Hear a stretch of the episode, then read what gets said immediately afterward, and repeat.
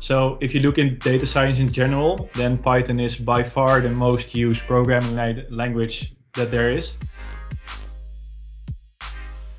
Java requires you to know way more about how a computer works. You have to specify every data structure is an array list. Is it something like that? Python takes this all away.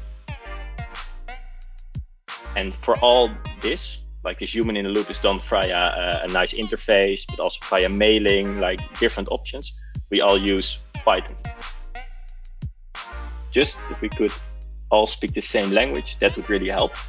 And uh, could be anything, but I propose uh, Python. Hey everyone, welcome to the Bol.com Tech Lab podcast. We share our experience with you, peeking behind the screens of IT and tech in general at Bol.com, the largest e-commerce platform in the Netherlands and Belgium. We are sharing our approach to IT, e-commerce and retail platforms. The hosts of the show, Peter Paul van der Beek and Peter Brouwers. Well, let's look at another programming language we use at Bol.com, Python. It's been around since uh, 1991. It was created by a Dutch guy, Guido van Rossum, and its design philosophy emphasizes code readability. So it's yeah, quite interesting because it, yeah, in the most job interviews I have with software engineers, they meant uh, they mention code readability as one of the most important things uh, that there can be. So uh, now, very interesting uh, thing, I guess. And um, the language core philosophy is summarized in a document which is called the Zen of Python. And it has an interesting statement like uh, beautiful is better than ugly, explicit is better than implicit, simple is better than complex, complex is better than complicated, readability counts. Well, but what are we doing it? What are we using it for?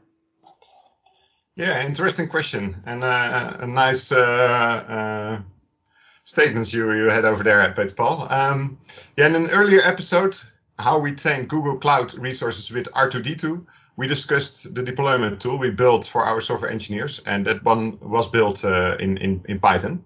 Sure. Um, but uh, yeah, within the tech community, we heard that there is more great stuff done in uh, in Python. So um, we asked around, and not surprising, we ended up in the data science area. So time to introduce our guests of the show. Yeah, so let's do that. We have uh, three guests uh, today. And uh, it was interesting also when we were uh, asking around for guests on the yeah on our internal communications channel. There there were there was plenty of enthusiasm. So we have uh, three enthusiast uh, people joining us. First of them is Olaf Meuwese. He's a software engineer who has worked mostly with and in data science teams. We have Bas Dunn, a data scientist, an econometrician in assortment, and early in partner performance management. And more recently, uh, Jasper Adegeest joined us as a data scientist, and he is in the personalization uh, team. So uh, great to have you on the show, guys. Yeah, thank you. Nice to be here. Thank you.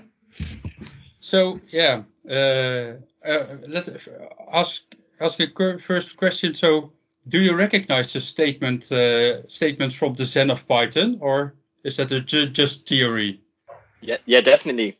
I was writing along while you were uh, telling so beautiful is better than ugly. I uh, can only agree with that. I don't know who disagrees with that. Uh, simple is better than complex. Definitely, yeah. Especially in uh, programming, of course, that's uh, one of the most important things. Yeah. do you also recognize the, your daily practice working with it uh, at Bol.com? Well, yeah. I think what is uh, interesting is that Python really tries to focus to do things one specific way. So they call it Pythonic. And this is clearly in contrast to like Perl, which says there should be many ways of how you should do it. And this, what you clearly see is that you try to write short, concise code that everybody understands straight away. And in the in that understanding uh, straight away, that's also where the readability part comes back, I guess. Yes, correctly. Okay. Hey, and um, uh, to give our uh, listeners an idea, in what areas do we uh, mostly use Python? Uh, well, definitely in the field of data science. So if you look in data science in general, then Python is by far the most used programming la- language that there is. Um, if you look at universities, research, almost all code is written in Python. And I think that's also the reason why we use it so much in bol.com as well in the data science domain. And is it then that uh, people who yeah basically been to university and got the classes there are just familiar with Python, or is it that it's very suitable for the task that we use Python? Yeah, you would definitely think that, but um, indeed, if you uh, look online at uh, famous uh, data science packages, um, it's all written in Python, or if it's not written in Python, then the first plugin will be um, the Python plugin. Okay. So uh, Python is really easy to use and um, lots of available documentation for mm-hmm. data science. Yeah. Yeah, but where where comes the difference? Because the, if you talk about the regular services in bol.com, it, it's done in Java, but mm-hmm. in the data science area, you choose for for Python. Uh, what what's the difference in language? Why you more why you uh, choose for Python in the data science area? Well, I, I work with both, so uh, I, I kind of say what the big difference is is that Java requires you to know way more about how a computer works. You have to specify every data structure is an array list. Is it something like that? Python takes this all away and tries to only focus on expressing the uh, actual uh, problem that you're trying to solve. So you can focus more on solving the data science problem than actually having to think about how does is this implemented in the in the computer itself. And it also is therefore maybe slower or and less suitable for really complex uh, applications, but it is really expressive, and that's why it is uh, easier to use in analysis and modeling. Yeah, so you don't have to focus on the on the on the the, the software engineering part of it. You can focus on the on your model and your algorithm you're working on. Uh, that's what you say, right? Correct. Yeah. yeah. Okay. And also, of course, the availability of all these packages, right? I mean, uh, uh, look at sklearn, uh, TensorFlow uh, API in that direction. It's all basically made for Python, I would say. Finding these implementations for Java could be quite difficult. As you can see how many lines of code it takes to fit a model to a certain data set in Python. I mean, every line of code uh, has its own meaning in the sense of it's not boilerplate or overhead code. So it's really, really simple to indeed, as Olaf says it, uh, express the problem and only stay with the things that are uh, important for solving the problem, I would say. Okay, yeah, Bas, I hear you mentioning uh, sklearn and TensorFlow. Can you briefly describe what it is and what it adds to your uh, to your area? Um, yes, so I, correct me if I'm wrong, guys, but TensorFlow is not necessarily a Python uh, uh, tool, right? So it's only the, the, the, API that's written in Python. If I'm correct. We don't yeah, hear any. Uh, yeah, right. that, that, that, that's of course. Um, but the, so the TensorFlow is of course a, a machine learning uh, framework. I would don't think they express it that way, but you could like simply describe it as a machine learning framework, uh, just like sklearn. So it just implements a lot of different models, data processing, pre-processing, uh, analytics of the results, uh, all these handy uh, toolboxes uh, for basically doing data science slash machine learning. Yeah, and a nice difference to note between stuff like sklearn and TensorFlow um, is that sklearn is more focused on basic modeling, while TensorFlow is uh, focused on deep learning, neural networks, um, that area of expertise. Hey, and uh, to uh, to uh, twist things a little, if uh, Python is more, let's say, uh, aimed at solving business problems and less at, at, at boilerplate code, why would these other teams stick with Java and Kotlin and things like that? That's the same question. Yeah. Have you any ideas? Yeah. So what I see is what the big benefit of, of Java and, and Kotlin is, for instance, is and so it's static uh, typing. So you can you have way more control of okay, this function needs a string. If you go throw an integer in there, it will crash. So when you have a working with like six people building something that lasts for two years and you're building it becomes bigger and bigger, then all that compiler stuff will really help you make bet- write better code. Also, Java world is really focused on that. So the community has like yeah, better testing tools, better build tools, all that kind of stuff. And and you can do it in Python, of course. I mean, you can also use a screwdriver to hit a nail on the wall, but it's not the best tool for it. so um, Java has its benefits, but it's really annoying if you have to be type secure when you're just trying to fit a model quickly or open mm-hmm. a CSV file and you don't want to say this first column is strings, this second column is integers, this third column is. You just do it all dynamically. Python allows you to do that. Exactly. So basically, we choose the right tool in the right spot. Hey, to make uh, uh, things clear for us, can you can you uh, describe your yeah your example in your area you're working on um, eh, in terms of functionality, and then uh, based on that functionality, uh, explain us how how we bring that into production. What's needed for that in our in our landscape? So maybe first start with an example. Uh. Yeah, I can uh, give an example. So we have uh, um, a tool that keeps track of uh, unwanted assortment in general. Uh, so think about all the forbidden uh, stuff, but also stuff that could assort that could harm our our brand as Bol.com. Um, we want to keep track of that. We want to detect that, and that's just we have a tool in Python for that. It's a web application with some scanners behind it that constantly checks the assortment for unwanted uh, uh, products.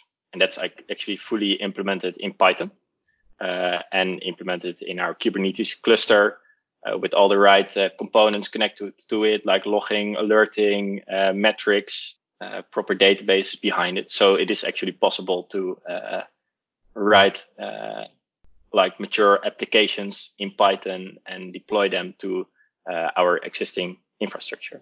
Yeah, so but it, it starts with um, functionality wise, you say, okay, we want to detect within our, I, th- I think it's 20 million products, uh, we want to detect the, the, the products uh, that we don't want to uh, see on the on the platform on the site. Yes. Uh, so then you the the you come up with an algorithm, right, to to determine that part. Yeah, exactly. So it depends a bit on what you classify as an algorithm, but w- what we do is uh, it's of course um, we currently do it as a batch job. So the interaction with our uh, data warehouse BigQuery is of course important there, and that's especially uh, something that Python is also good in, since there's like really mature uh, BigQuery API written in Python uh, actually to interact with this uh, data warehouse of ours because in the data warehouse you have the the storage of the description of the products and uh, and that's what you want to analyze. Exactly. Yeah. So and that okay, so you have your input and you have the the you created the uh, and what I say is algorithm. Maybe you, you uh, call it another way, but but how? do, Okay, but you you run it once and you see okay, this is something that detects the the products but then is then the next next step is okay. How do we automate it further on, right? So how how does yeah. that? Uh, well, uh, with this specific problem, there's always needed for uh, um, like human uh, input. You can't take offline products uh, based on what an algorithm thinks, because then we would have to do it perfect. Because everything we take offline, uh, which is wrongfully done, um, we get comments from sellers of course, because their products are taken offline and uh, they of course yeah. want to sell it. Um, so everything yeah. has to be checked. So it's a lot of things like really on the data warehouse side, like how do we detect these things, but also where do we get this human in the loop?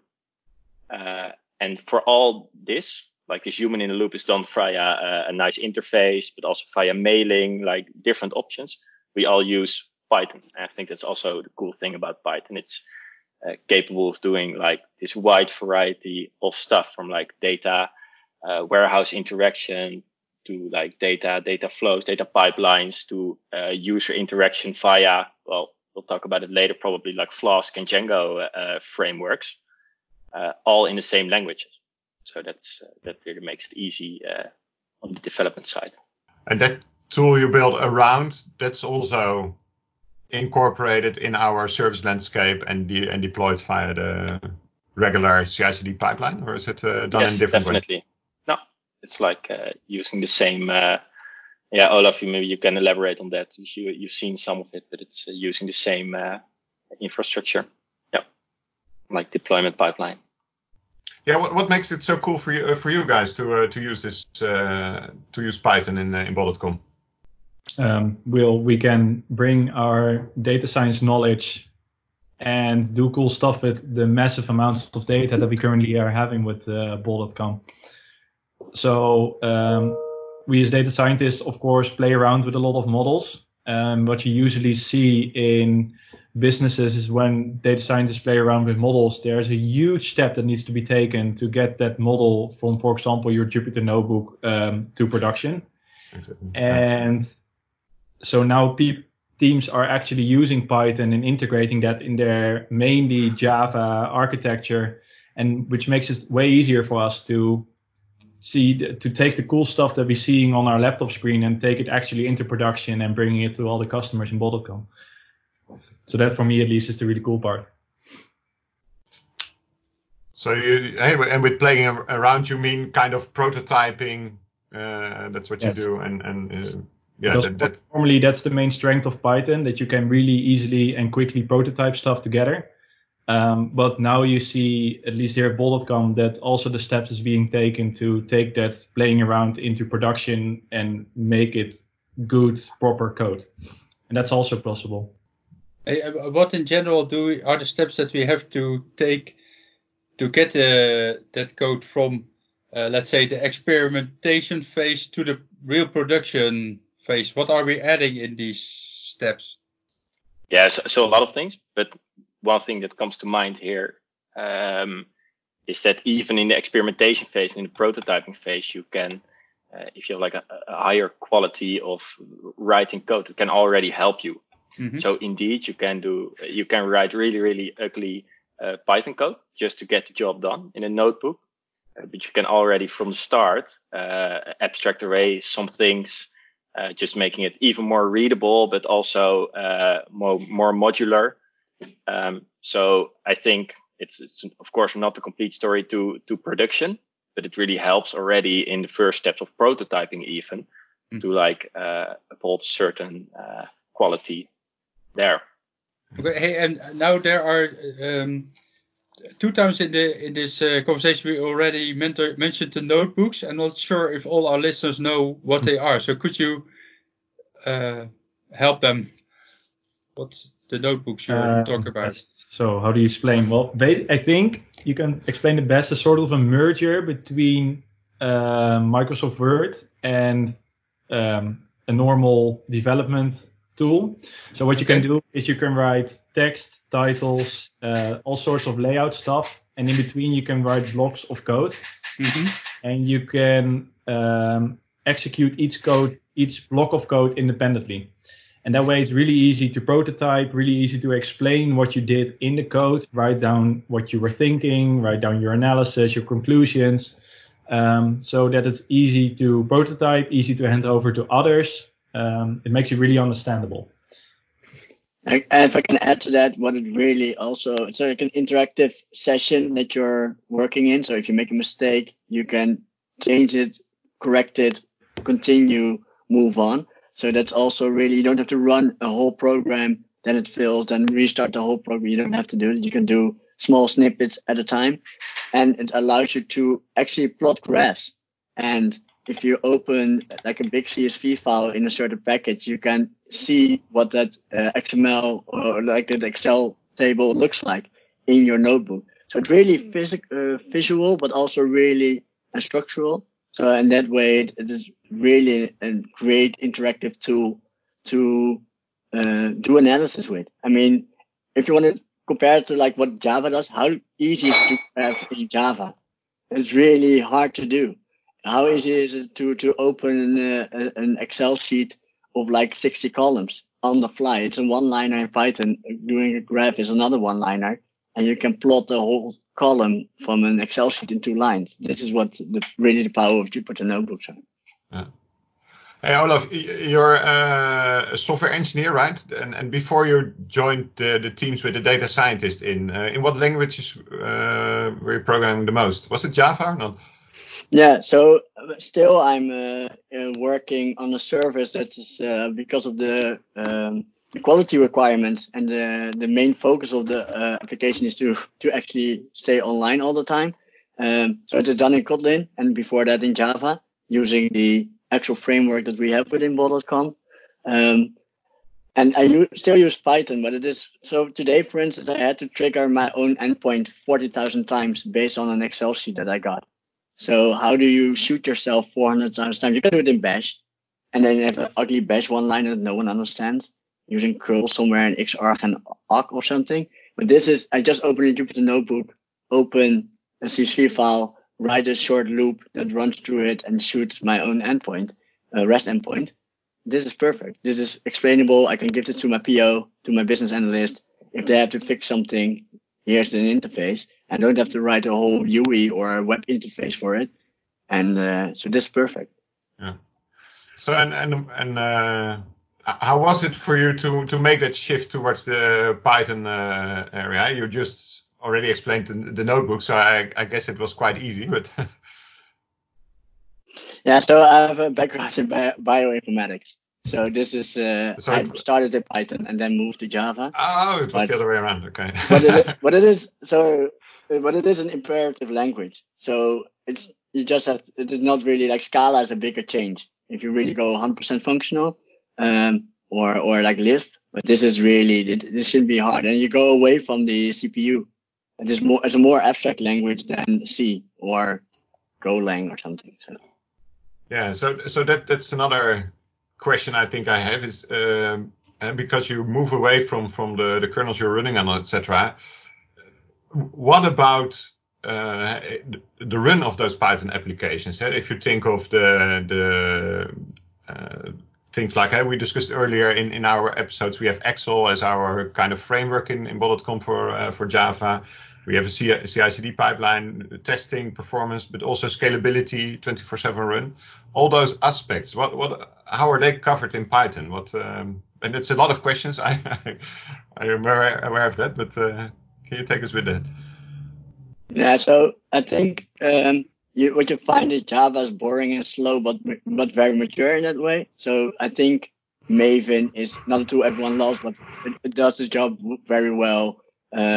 And you see in Python, there's still more multiple options. So even for managing your dependencies, there are multiple options. Poetry starts to become one of the winners. Let's put it that way. So that's also gradually moving to one framework, but testing still has multiple frameworks, PyTest, unit test. It's kind of also not there yet as much as Java is, uh, but it is growing there. So you do have a sort of a startup problem a bit, but if you invest some time in it, you it's, it's overcomable. And I have to say that Python, because it's focused on readability, doing one thing clearly and done, it's very mature. It's not as it doesn't try to be as fast as maybe the JavaScript world, which jumps all over the place sometimes. Uh, so I think we're getting there, and as Bol.com, we have to mature in it. But there's clearly a lot of potential, and I think give us a few years, and we will be on par. Yeah. So talking about the frameworks um, in the preparation, you uh, we, talked about the Flask framework uh, versus uh, Django. Can you explain what we use and how we use it and why? Think think both. So we were actually discussing this beforehand. What's the difference and which one is better? I don't think one is definitely better than the other. So they are both web web frameworks for Python. So it's just defining a route do some Python basically uh, and, and, return something, which could be uh, a templated HTML or JSON formatted response. Um, and they are both doing the same thing. I think Flask is a bit more uh, simple in the sense of uh, not a lot of uh, added added features to it. It's like really the core functionality. And Django uh, does the same thing, but has some added modules to it to take away some of the uh, web development struggles you might have. Like it has a pre-built uh, administration interface. Um, uh, the the, the op- object relational mapping uh, uh, is built in, stuff like that. So it depends a bit on what you want, I think. Yeah. And um, it's not only those two that are um, getting popularity at the moment. So we were running against some performance issue for Flask um, because it was um, a bit too synchronous for us. So we found a nice asynchronous tool tool called uh, Fast API. So and that leverages the new capabilities of Python to do more asynchronous um, stuff, uh, and that's really cool. So since Python is young and develop, developing that much, uh, you see all sorts of new packages that uh, are really useful to us uh, emerging and regaining popularity. And and how does that work? If you if you see a, a new tool or, or uh, something popping up uh, gaining popularity, how how do we introduce it in Bol.com? Is it something we just can start using, or how does it work? Well, the um, the fun part of working in Bol.com is that you are in the part of independent teams. So as a team, you can decide if you want to use something or not. Um, and we are working very agile. So if you want to start try something out and see if it works, then we build a small prototype of both. Um, we run a performance test on both and see which one performs better, and uh, we make a decision on that. And uh, for this particular case, Flask versus Fast API, there was a clear winner um, of Fast API, and then we decided to do that. Yeah, we, we, we talked about the data science area so far. Um, do we see in Bol.com the same as we see in, the in the market uh, with, the larger tech companies, etc.? I think Google fully adapted uh, Python. If you see, uh, if you look at the uh, APIs uh, that they are bringing out, I mean, uh, that they are releasing, it's mainly in Python, or like the first thing they do is in Python, and then often also other languages, but it's uh, almost a Python first approach they're having. and I think Python is actually used at a lot of other companies I don't know, Olaf, whether you uh, you had some examples, right? Yeah, so Dropbox is famously written in Python as well. Um, but also, if you look at like if you look at programming language rankings, you always see Python somewhere in the top.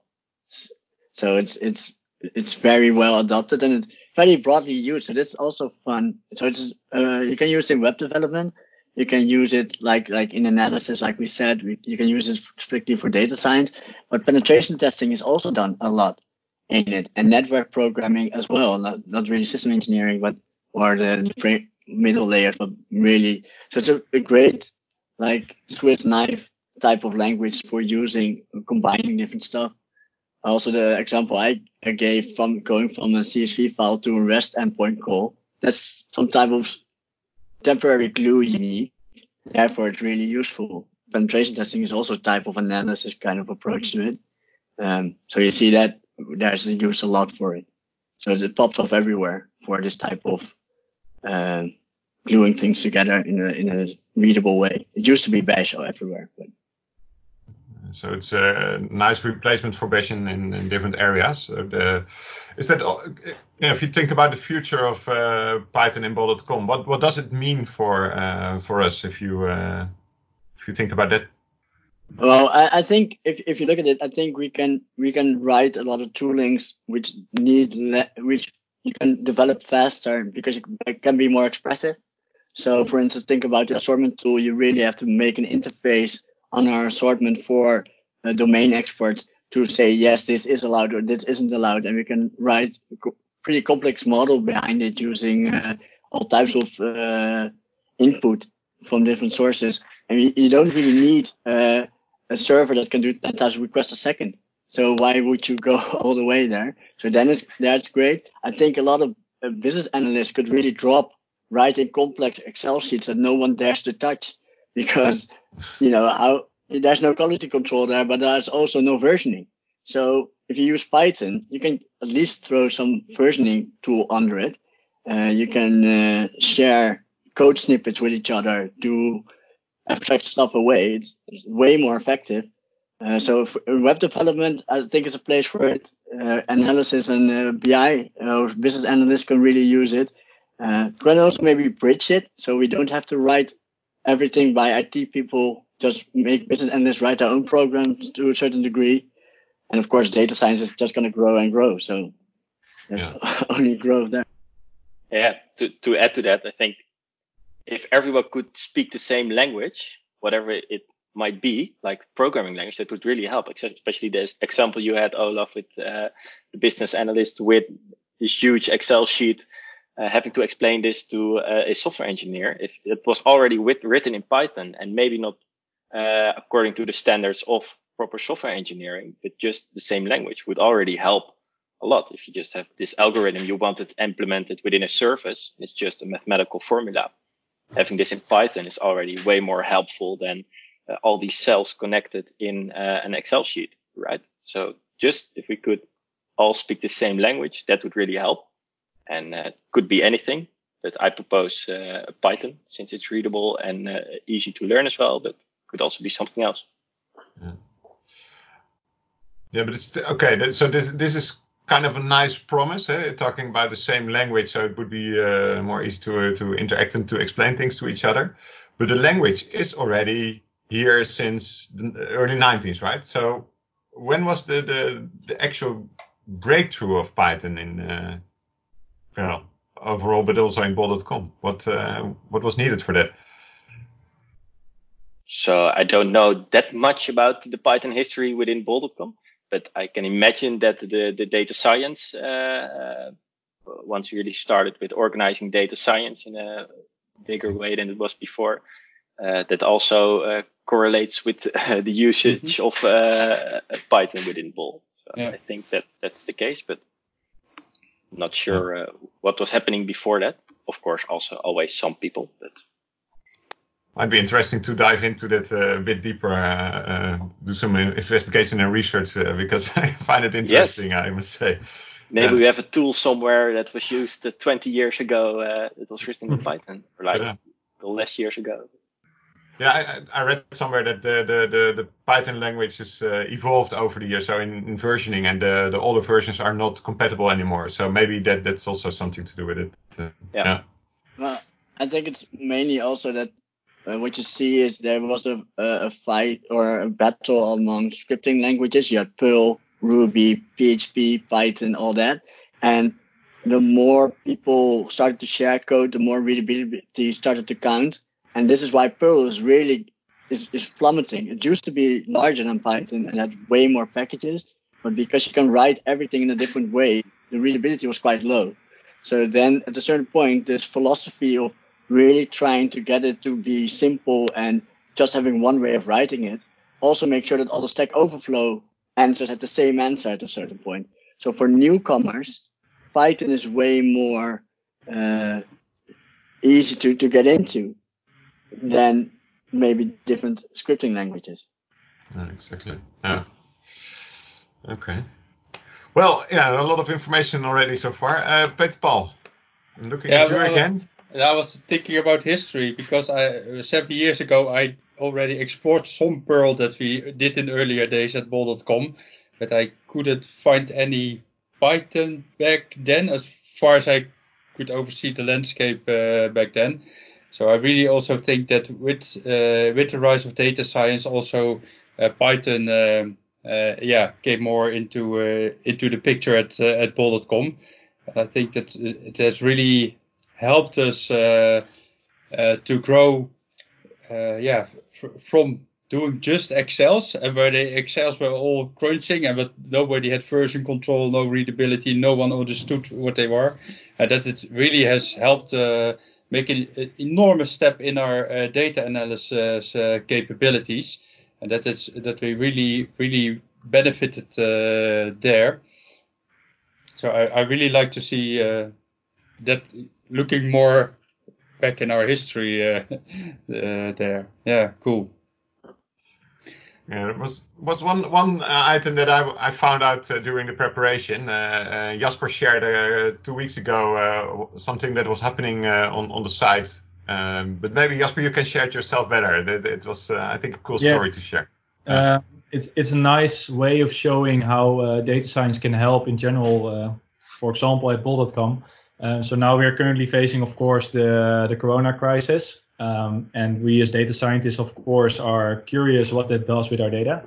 So um, if you look at the homepage of bol.com, you see a couple of things that pop out. So for example, it shows you what products you bought. Um, It shows you what products you viewed, but it also showed you what products were trending at the moment um, for, for, the last couple of hours.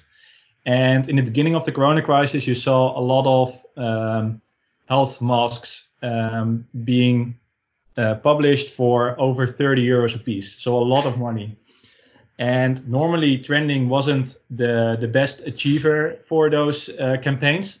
But what you were seeing when those masks were displayed, that the click-through rate of those uh, masks were shooting up like crazy. So everyone clicked on it just because they were curious. How can you probably how can you sell a mask for 30 euro a piece?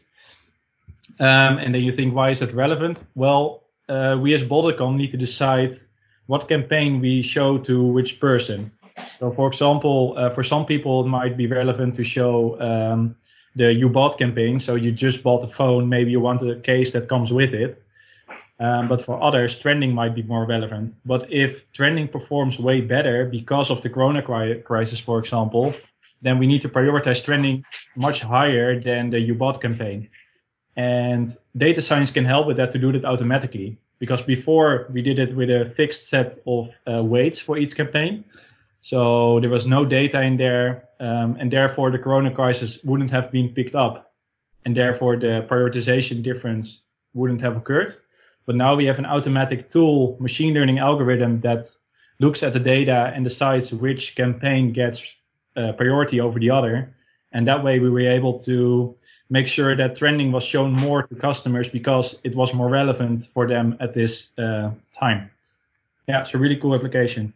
I just uh, took a quick peek uh, at what the what the homepage uh, shows now. It's still during the Corona crisis, so there are uh, puzzles there, as you uh, could expect, uh, game consoles. But the temperature here in the Netherlands is for the first over 20 degrees, so also there was an airco there. Yeah, so, yeah, first airco of the season. Yeah, watch it. I, I do it almost every day. yeah, it's nice. Okay. Yeah, well, let's go to the closing round, uh, Jens. Um, can you share your most important takeaway with us? Um, well, I think two things. If you're doing data science, definitely use um, Python. And if you want to do quick prototyping and do quick analyses, then also definitely use Python. And for the more robust stuff, um, maybe something else is better. Thanks, Jasper. Um, Bas? Yeah, so also an, uh, a question. So, um, the, uh, first of all, For don't, us? don't let, no, in general. So, like, I would say don't let the simplicity fool you. I think it can be used in, in productional uh, systems, but we are not there yet. We need some some time and some help to professionalize uh, just the usage of Python within bol.com, just like I suppose we did in the beginning with Java. I mean, Java out the box isn't uh, what we're currently using, uh, right? It's it's like a whole framework around it, which makes it easy to use within Bol. We also need this for Python, uh, and we're slowly uh, working towards that. Um, but we could also use uh, input from others, such that we can really uh, mature and professionalize the usage of Python within Bol. Nice. Olaf? Yes, so I would definitely say if you haven't tried it out yet, try out Jupyter Notebooks. Really try it out. If you're a software engineer, try it out, see how it can be used to fix your application from the outside or help you with additional tooling. If you're a business analyst, really try it out, see how much how much more stuff you can do than Excel, and it's way better than Excel in so many ways. And uh, if you're already in analysis, you already use it, so I don't have to tell you. Great. Yeah, to add to that uh, remark of Olaf, I think that for software engineers, where they really interested in, in the data of their in their services and what's going on there and what uh, yeah I don't know trends they can see from there that using these notebooks uh, is, is, really cool for them and really easy also to take business analysis uh, people with them. It, it, would be really great if they could do that. Yeah. Yes. Yeah. Yeah, that's also for me uh, what I take from this uh, from this talk, guys. The it's it's good to learn, uh, yeah, from your examples, from uh, what we went through, what what you're facing, but also the the, the insights in, in, your ideas about the future. And indeed, getting rid of Excel, some really complex Excel files, uh, it uh, can be really useful, and, and talking the same language with different areas of the organization. It's really uh, insightful. So yeah, thanks for your time to, uh, to spend with us, and uh, maybe till next time. Yes, thank you. Thank you guys. Thanks for listening to this episode. If you liked the episode, check some of the others. Go to Spotify or iTunes, search for TechLab, and subscribe. Leave a 5 star review so others can find the podcast easier and spread the word. We like interactions, so if you have any questions or suggestions, find us on Twitter, LinkedIn, or mail techlab at bol.com. Hope to meet you in our next episode. Have fun!